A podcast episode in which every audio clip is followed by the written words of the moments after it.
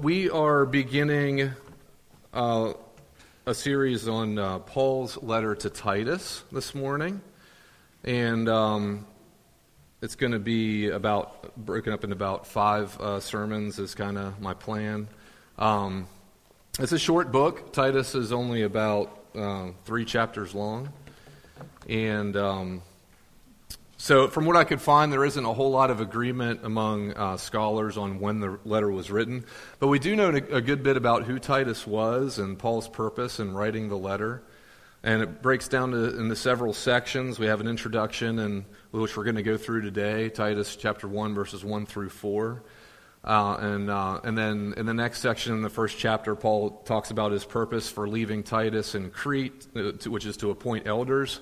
Uh, talks about qualifications for elders in the first chapter. There's a, a refutation of false teachers at, at, the last part of the first chapter. In chapter 2, Paul writes about uh, church and family life and goes on to explain the expected fruit of God's grace in a believer's life. And then in chapter 3, uh, Paul talks about what it means to, uh, to do good. Um, and that's what we were, we were made for. That's what uh, Christians ought to do. Uh, he tells Titus, kind of his purpose in writing this letter, he tells Titus to put things in order and teach what accords with, with sound doctrine. And one of the first ways that he instructed Titus to do that was to appoint elders uh, who will shepherd God's people and teach them so that their faith will be strengthened, as Paul says, according to godliness and, and knowledge of the truth. Um, so let's put the, we probably have the verses on the screen Titus uh, 1 1 through 4. Uh, just a little more background before I read the verses, and, and I'll, I'll pray uh, for us. But um, a little bit about what Crete was like. Uh, the island, Crete is an island uh, off the coast of um, Greece. And um, in the New Testament times, life in Crete had sunk to a, a pretty deplorable moral level. The, the dishonesty and gluttony and laziness of the people of Crete were, as we say, proverbial. So you, you, probably might have even heard it today if you hear somebody say that's something a Cretan would do. Anybody ever heard that expression? It's amazing how long these kinds of expressions can endure. Um, but that, that's, that's one of the proverbs of, you know, this, uh, that's something a Cretan would do. It's one of the sayings. Um, and interestingly enough, in, in contrast to that, this letter to Titus, Paul's letter to Titus, brings out of what we might call the, the civilizing effect of Christianity. You see this especially in uh, chapter 2, where Paul talks about how older men are to behave, how younger Christian men are to behave, uh, older women are to behave this way, younger women this way, slaves this way, submit to authorities, be dedicated to good works. Uh, all those things are found in, all those teachings are found in Titus. Uh, a little bit about who Titus was. He was a Gentile convert, so he wasn't Jewish. He was uh, a Gentile convert and a longtime companion of Paul. He was obviously, we, see from the New Testament, he was someone that, that Paul had a lot of trust in and someone that Paul was always able to rely on. Uh, Titus was actually chosen by Paul to help sort out some of the problems in the Corinthian church. And we know this from 2 Corinthians chapter 2, chapter 7, chapter 8, and chapter 12. His, his name is mentioned over and over in those, in those sections. And he was most likely the man who delivered at least one, if not several, of Paul's letters to the church in Corinth. And Titus was the one who brought back the good news back to Paul of the Corinthians' repentance. You can read about that in 2 Corinthians chapter 7. So that's just a bit of, of about the background um, and uh, on the letter and the island of Crete and the person of Titus. So let's get into this uh, first section here, this introduction. I'll read it and pray, and then we'll go from there. It reads Paul, a servant of God and an apostle of Jesus Christ, for the sake of the faith of God's elect and their knowledge of the truth, which accords with godliness, in hope of eternal life, which God, who never lies, promised before the ages began and at the proper time manifested in His Word through the preaching with which I have been entrusted by the command of God our Savior to Titus, my true child in a common faith, grace and peace from God the Father and Christ Jesus our Savior. Let's pray together. Lord, we thank you for your inerrant, authoritative word, uh, your perfect word that has been passed down to us from generation to generation. And we thank you for this letter, and we pray that as we look at it together, as we read it, that you would um, enlighten our hearts, Lord, and that you would build our faith. Uh, we pray that you would use these uh, few minutes that we have together for your glory and for our good. It's in Jesus' name that we pray. Amen. Amen. So, just a short number of verses, only four verses uh, this morning, but um, there's actually a lot here, uh, a lot more than might first uh, meet the eye when we when we first read it. So let's first talk about how Paul refers to himself. He says, "Paul, a servant of God," but and that's what it says in the ESV. A lot of other English translations uh, translate that word servant just that way as, as the word servant. But the word in Greek is the word doulos. And it's, it's not quite as, uh, as nice, I guess I would say, as, uh, as the word servant. It actually means slave. Uh, the word doulos is, is the word for slave in Greek. And so that's kind of more the full sense of the word. There's another word for servant in the, throughout the New Testament, diakonos, which is the, the word in Greek is what we probably think of uh, in English as really what a, a, servant would be. But a doulos is a slave. And we see this from texts like uh, Colossians 3:11, where Paul describes he actually describes different classes and ethnicities of people. He talks about barbarian, Scythian, slave. Again, that word doulos uh, uh, slave and free man. And so that's actually the word that, that Paul is using. He's, he's basically, it's like saying Paul, a slave of God. Um, so, and to be a slave means to actually be owned by someone else. And that's how Paul sees himself as being owned by Jesus Christ. To be a slave means to be devoted to another, to your master, to the disregard of your own interests. And believe it or not, that's what Jesus says are the conditions of being his disciple. In Matthew 10 24 to 25, Jesus says, A disciple is not above his teacher, nor a slave above his master. It is enough for the disciple that he become like his teacher, and the slave like his master. And in Luke 14, Jesus says, So then, none of you can be my disciple who does not give up all his own possessions. Throughout the New Testament, the authors of the New Testament, Peter, Paul, and James, all use this, this word, this word doulos. They refer to themselves as slaves in the introductions of their letters in the New Testament. We tend to recoil from that idea uh, in our day as, you know, as modern Americans. We, we cherish our freedom and uh, value our freedom as Americans. But the way the New Testament puts it, as, as, the heart of a truth as this may be, if you're not a slave, you're not saved. If you, if you haven't surrendered everything you have to the service of the Lord Jesus Christ, it's only someone who does that who is a, a genuine Christian. So Jesus is not an addition to anybody's life. He's not a, a hellfire insurance policy. He's either your master or your enemy. The New Testament gives this stark contrast. But Jesus is a good slave master, and he, he also sets us free. There's a sense in, sense in which Jesus is both a slave owner and an abolitionist, because Jesus promises real freedom and delivers, while at the same time making us joyful slaves of righteousness.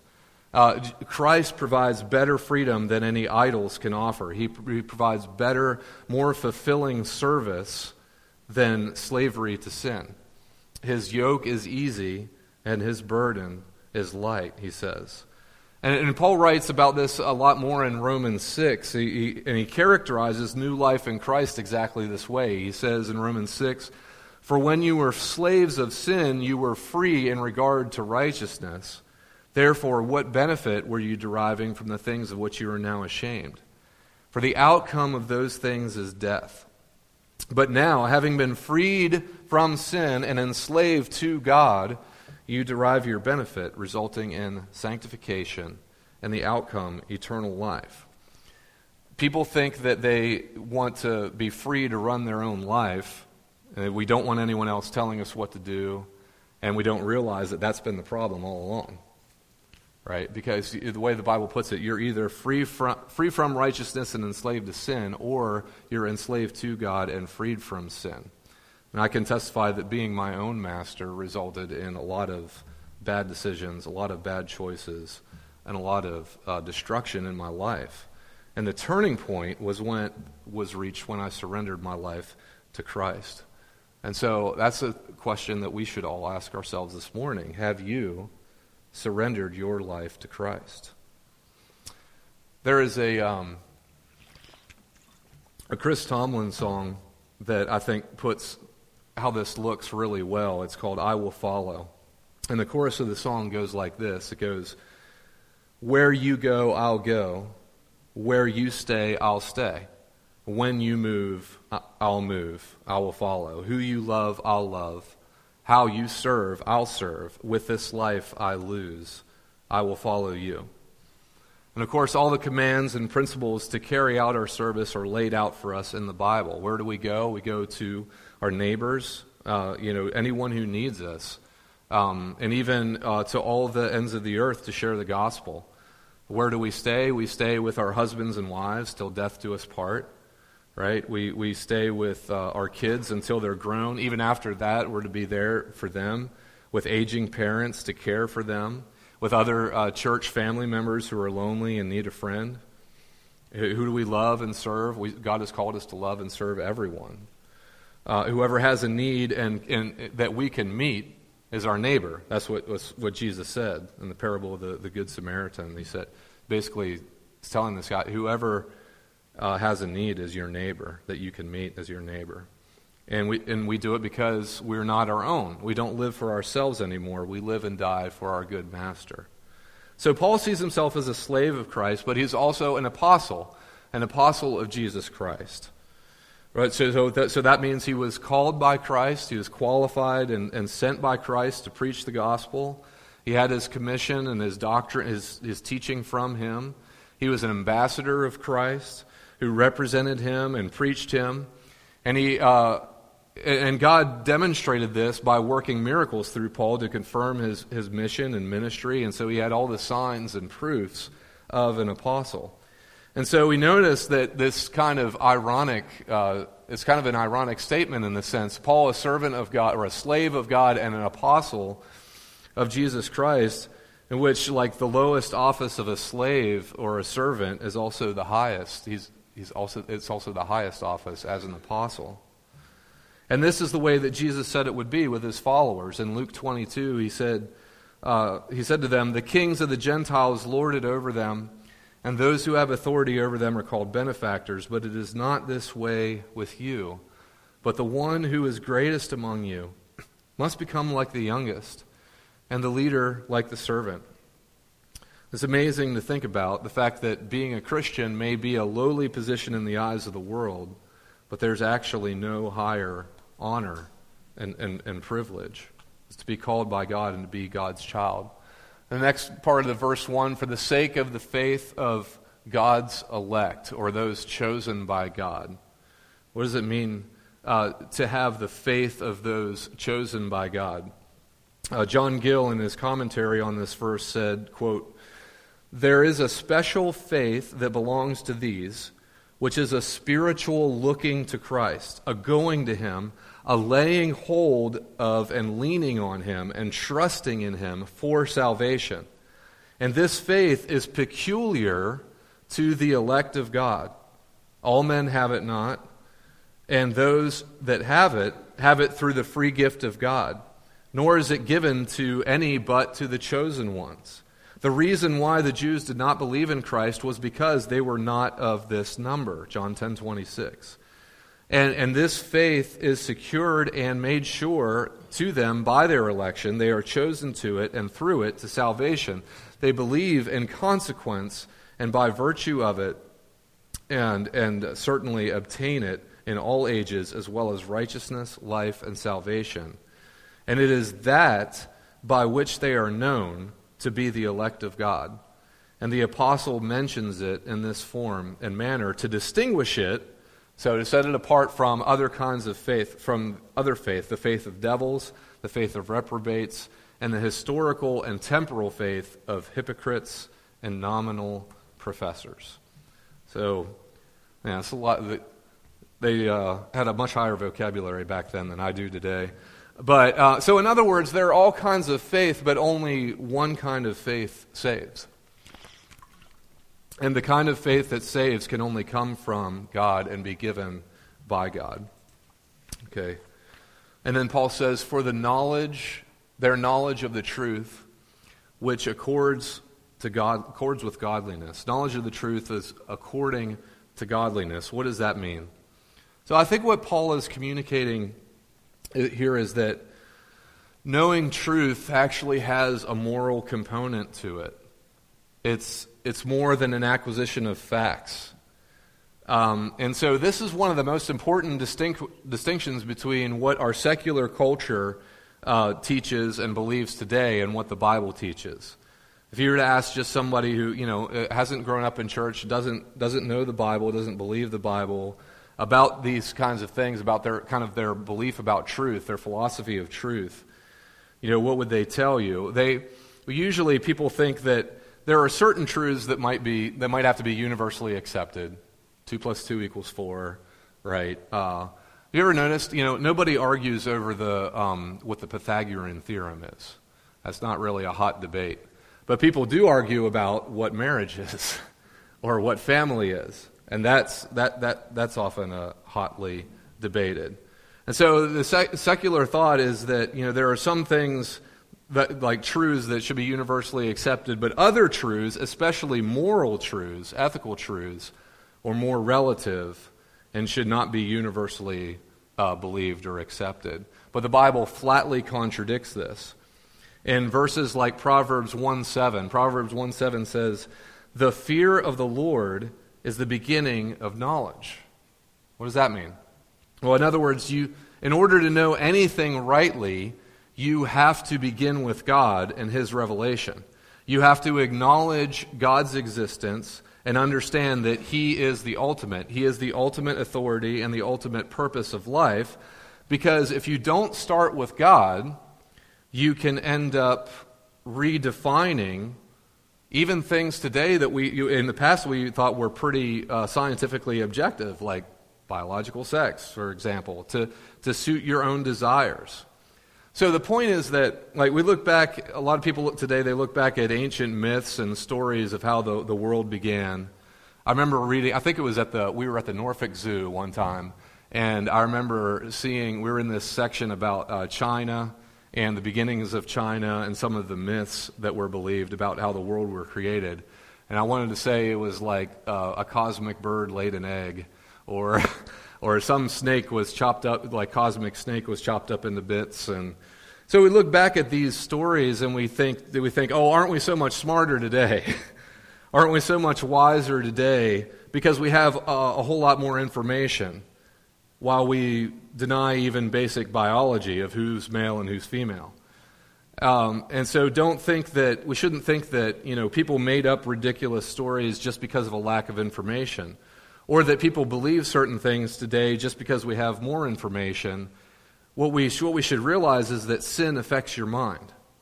It affects how you understand the world. It affect, so, in other words, like, don't think that you know, scientists, uh, a lot of scientists believe today that we evolved from bacteria, or the, the world is billions of years old, and things like that, or just because we have more information. No, it's because of Romans 1. People will believe anything rather than believing in Him. Everybody know who Ben Stein is? Bueller. Bueller. I'm showing my age. Maybe a lot of the younger people might not know who that is. But he's an actor. He did this. Um, uh, movie one time called Expelled. Anybody seen Expelled? I'm probably the only one. In the room. oh yeah, okay, cool. All right. Um, so, so he did this movie called Expelled, and, and one of the scenes of the movie, he interviews a famous atheist named Richard Dawkins. Richard, Richard Dawkins is a famous atheist, and uh, he keeps asking. The movie is basically about how in, uh, the teaching of intelligent design, the obvious truth that the universe has a designer that you see evidence for it all over the place. Like creation, creation has to have a creator. It's just, you know. And so there are people teaching this and it's being suppressed. And you know, professors are losing their jobs. And th- so that's what the movie is about. And uh, he interviews Richard Dawkins and he asks Richard Dawkins, you know, where did all this come from? Where, you know, I, actually went back and looked at the clip and I uh, saved it on my phone because I, and this isn't an exact quote, but hopefully this is pretty close. So Ben Stein asked R- Richard Dawkins, well, you know, if you don't know who, who created the earth, you don't believe that God created it, like where did it come from? And this is basically what Dawkins says. He says, well, I suppose it's possible that at some earlier time, another civilization from somewhere else in the universe designed a form of life that they seeded onto this planet. And you might find evidence for that. You might find a signature of, for some kind of designer, but that designer would have to come about by some Darwinian process, some explicable process. It couldn't have just jumped to, into an existence. In other words, maybe aliens, but not God. Yeah, may, may, may, maybe aliens implanted life on Earth, and it, you know that's that's that's a possibility that I will entertain but not God created it. I won't entertain that possibility. So the point is that accepting and believing truth requires more than just learning facts. It requires humility toward and knowledge of God. Truth is according to godliness. Truth accords with godliness. And so that this also means that if our Bible knowledge does not produce a godly life, then maybe we haven't come to a genuine knowledge or belief in the truth. The truths of Scripture have an influence both on internal and external godliness. They direct and promote the worship and fear of God and a religious, righteous, sober, and godly life because truth is truth accords with godliness. They go hand in hand. Like you can't have one without the other. So it's not enough just to get into the, the Word. I mean, you know, we have to get into the Word. We must get into the Word. There's no growth without getting into the Word, but it can't stop there. The Word has to get into us. It must get into us and change our thoughts and our attitudes and our worldview. We can know the truth without really knowing the truth, without really believing the truth. New, new affections and disciplines and practices must be cultivated before we can really live in certain realities. There are all kinds of everyday illustrations of this. Let's say, I have in my hand water. Pretend I have in my other hand a milkshake. Right? I know that this milkshake is bad for me. It's full of sugar and fat. Tastes great going down, but after I have it, I'm going to be good for nothing except sitting on the couch. Right? I believe I should just have a glass of water, stick to my diet. At the end of the day, I'll feel better. You know, I'll have made the healthier choice. So, what am I going to have? I'm going to have the milkshake. Duh. Right? Um, so, so you, know, you can know the truth. You, you, you can know it intellectually, but unless you know it in, in genuine belief and genuine conviction, it's not going to result in a change in your thoughts and attitudes and, and behaviors, right? So, so truth accords with godliness. They go hand in hand. Knowing the truth, knowledge of the truth, goes hand in hand with a godly life. Then Paul says, uh, in hope of eternal life, which God, who never lies, promised before the ages began. Right? Verse 2 in hope of eternal life. Uh, so Christians have a hope or an assurance, a confidence, an expectation of living together with God in heaven after this life is over. And this hope is, is, of eternal life is based on the promise of God.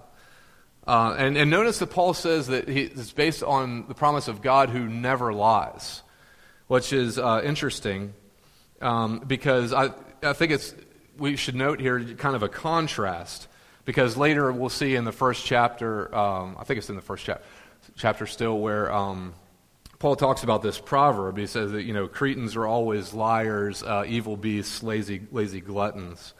And um, so it's like Paul is contrasting here. He's, he's, he's taking his time to point out this God that Christians worship never lies. He's a God of truth. He never lies. Because not only were the people of Crete used to lying and dishonesty as a way of life themselves, but even the gods they worshiped like the Greek god Zeus.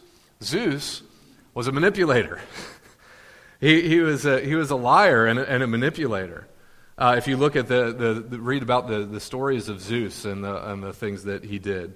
Um, so, but in contrast to that, the Christian's hope and trust is an imitation, and who we want to imitate is a God who never lies, a God who is, is always true. And it's, it's a promise. It's according to a promise of God's, right? So the, it might be according to the grace of God and not according to the works of men. So the Christian's hope doesn't depend on what uh, we do or don't do. It doesn't depend on whether you're smart enough or popular enough or rich enough. And so this, this promise is sure, this promise of eternal life is sure because it's based on God's character, which is sure and unchanging. It's, you know, God cannot lie. And so if God says that whoever believes on his Son has eternal life, and it's impossible for God to lie, then it's impossible for those who truly believe in him uh, to be lost. Um, and then, so at the end of verse 2, we see this phrase, promise before the ages began. And hope of eternal life, which God, who never lies, promised before the ages began. the, the phrase in Greek, it, um, the a more literal translation might be, I say, before time eternal.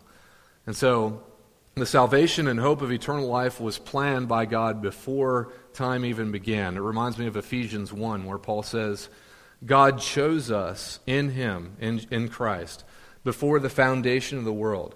In love, He predestined us to adoption as sons through Jesus Christ to Himself, according to the kind intention of His will, to the praise of the glory of His grace.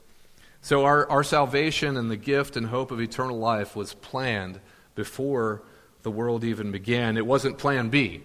It, it, wasn't, you know, plan B after Adam and Eve fell. God didn't plan our salvation as a reaction to Adam and Eve sinning as if he didn't expect it. Um, you know, this was God's plan all along. God created humanity knowing that we would fall into sin and ruin, but also knowing that he would intervene in our behalf. And so the creator and sustainer of all things would receive even greater glory because not only is, is he our maker he's a, and he's our sustainer, but he also becomes even our Savior, He becomes the Savior of those created in his own, own image. This is the promise of eternal life. God made it before he even laid the foundation of the world. He purposed to save some of those who, who he created before he even created them. It's pretty mind blowing to think about. And in verse 3, see, at the proper time, uh, God manifested this hope of eternal life. At the proper time, he manifested in his word through the preaching with which I have been entrusted by the command of God our Savior.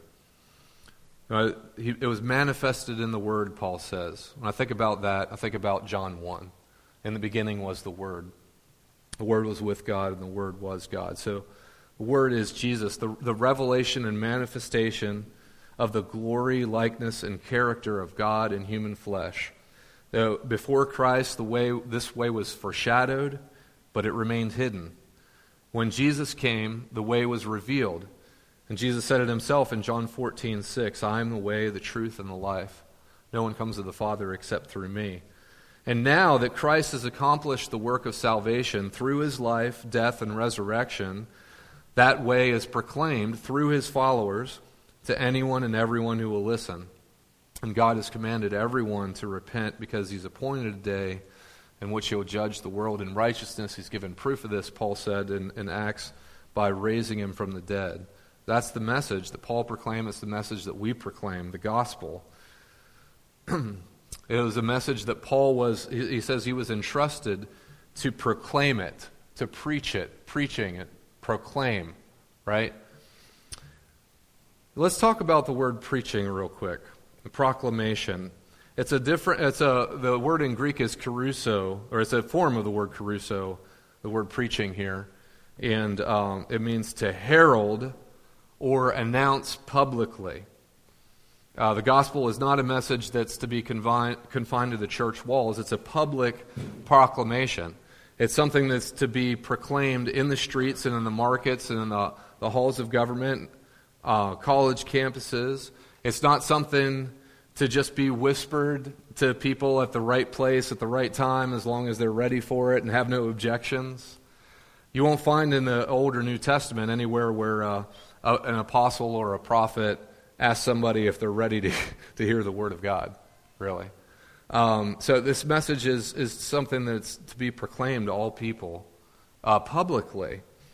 So I, I, can't help but just harp on this a little bit because uh, being an open air preacher um, and someone who has done this,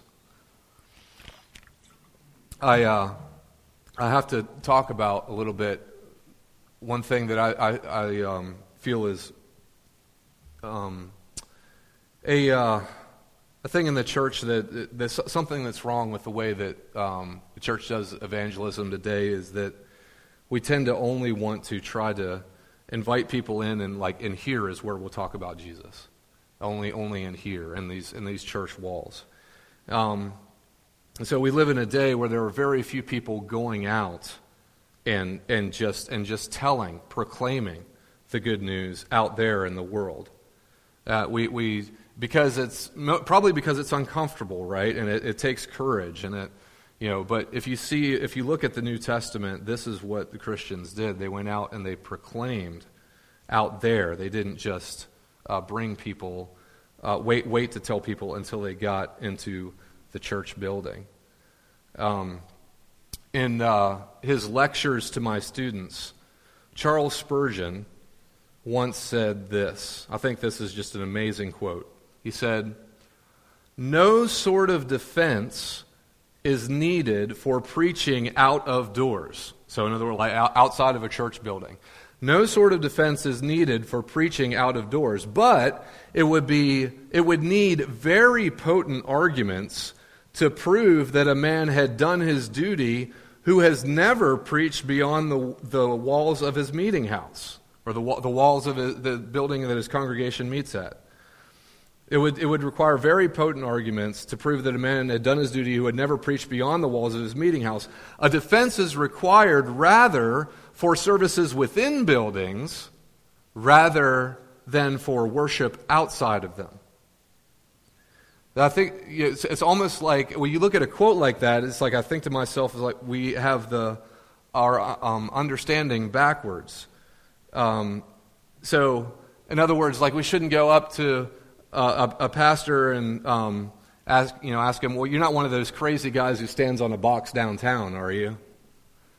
Right? But, but that's what we, that's kind of how we think. Like, you, you, you know, you just, you just preach at, at, at church, right? You're not one of those guys that goes downtown and just like, just, just yells out in public, right? But in fact, our mindset, I think, should be more like this. Our mentality should be more like this. Tell me, Pastor, have you ever preached the gospel to lost people in a public place? And if not, then shouldn't that make me wonder a little bit about whether you really believe what you say you believe? Because worship is not confined to a church building for Christians. Worship is our life, and worship is public. We proclaim Jesus Christ publicly. And that's what Paul did. He proclaimed Jesus Christ publicly. We see that the gospel is a proclamation that Paul was entrusted to proclaim it. He was commissioned by Christ to preach his good news. and, uh, and then uh, Jesus entrusted it to Paul, to Peter, to other apostles, and then they entrusted it to others after them. Um, and so, who is entrusted to, uh, with, the, with the gospel? Well, Paul's going to talk about that in the rest of this letter. We're going to see that in the rest of chapter 1, chapter 2 especially chapter 1 with the qualifications, qualifications for elders uh, about who should be entrusted with the message. Um, and, then, uh, and then, of course, in 1 Timothy 3, we also have qualifications for elders in the local church. So Paul says these are the kinds of men who should be entrusted with the message of the gospel in each generation. We'll talk about that more uh, on next Sunday. He says to Timothy in, in 2 Timothy 2 2, what you have heard from me in the presence of many witnesses, entrust to faithful men who will be able to teach others also. and so, by God's grace, this message has continued to be passed down until today. It's a message that we also have been commanded to proclaim. And then finally, verse 4 to Titus, my true child in a common faith, grace and peace from God the Father and Christ Jesus our Savior. So we see here the relationship between Paul and Titus, that Titus was obviously very dear to Paul. I mean, he says, to says calls Titus my true child in a common faith. So he's like a son to Paul. He was very dear to him. Titus was uh, part of Paul's family of faith, just like we here at this church are part of a, a family of faith. Um, it's interesting to note one other thing to point out before I get to the conclusion. In verse 3 and in verse 4, you see the Trinity. Or you see at least the Trinity uh, alluded to because God, or uh, Paul says, entrusted by the command of God our Savior. And then at the end of verse 4, grace and peace from God the Father and Christ Jesus our Savior. So God, seemingly referring to the Father, God is our Savior, and Jesus is our Savior. So God the Father purposed to elect uh, to save us, and God the Son, who existed with the Father from eternity past, became a human being to accomplish our salvation. Um, and this is, you know, grace and peace. This is Paul's usual greeting in most of his letters. The grace and peace come from God. They only come from God the Father and Jesus through Jesus Christ. And that's what Paul's letters are all about. Um, and uh, more than that is what the Bible is all about: is grace and peace. How people can have peace with God. The Bible is a story of God's grace, His unmerited favor toward His people throughout all of history. And we can and should rejoice in the reality that we have such a gracious God. He's a God who, uh, even though He's never needed anything or anyone, decided to create us for His glory. Um, he created us to know Him, and He created us knowing that we would sin against Him. And even though our sin against this holy God has earned us the penalty of death, God decided to treat us better than we deserve. Not only has, has He been patient with us and allowing us to live and sustaining us, sustaining our lives, He gave us even more. He gave us His one and only Son to be our peace so that we who were once God's enemies might be able to live forever at peace with him and with each other. And then Jesus Jesus came. He was truly God and truly man. He lived a perfect life, died a substitutionary atoning death. He lived the life that we should have lived but did not live, and he died to take the punishment that our sins deserve upon himself, bearing the wrath of God in our place as our substitute. That's the basis for our peace with God. And that is what we celebrate during communion. And so uh, we're going to celebrate communion this morning. The uh, elements are prepared up here. There's um, we have gluten-free crackers and juice. Is the we're gonna have the band come back up or no?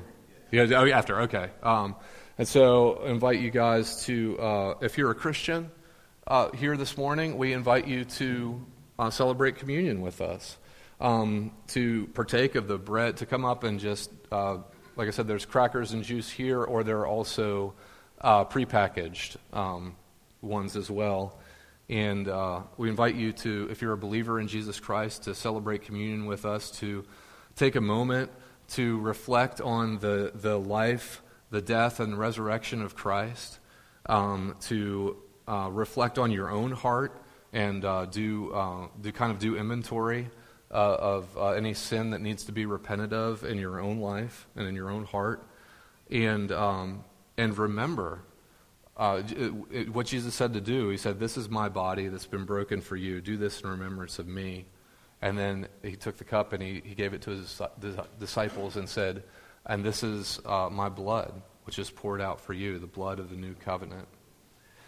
So I'm going to pray and we will uh, celebrate communion together. Lord, we, uh, we thank you for your word that has come to us through your chosen apostles passed down from generation to generation. We thank you that you are still building your church and the gates of hell will not prevail against it. And um, we thank you for your broken body and your shed blood. We thank you for your sacrifice that you um, that you chose to save us by giving your life for ours, of being our substitute, by taking our place. And we, we love you and we worship you. In Jesus' name, amen.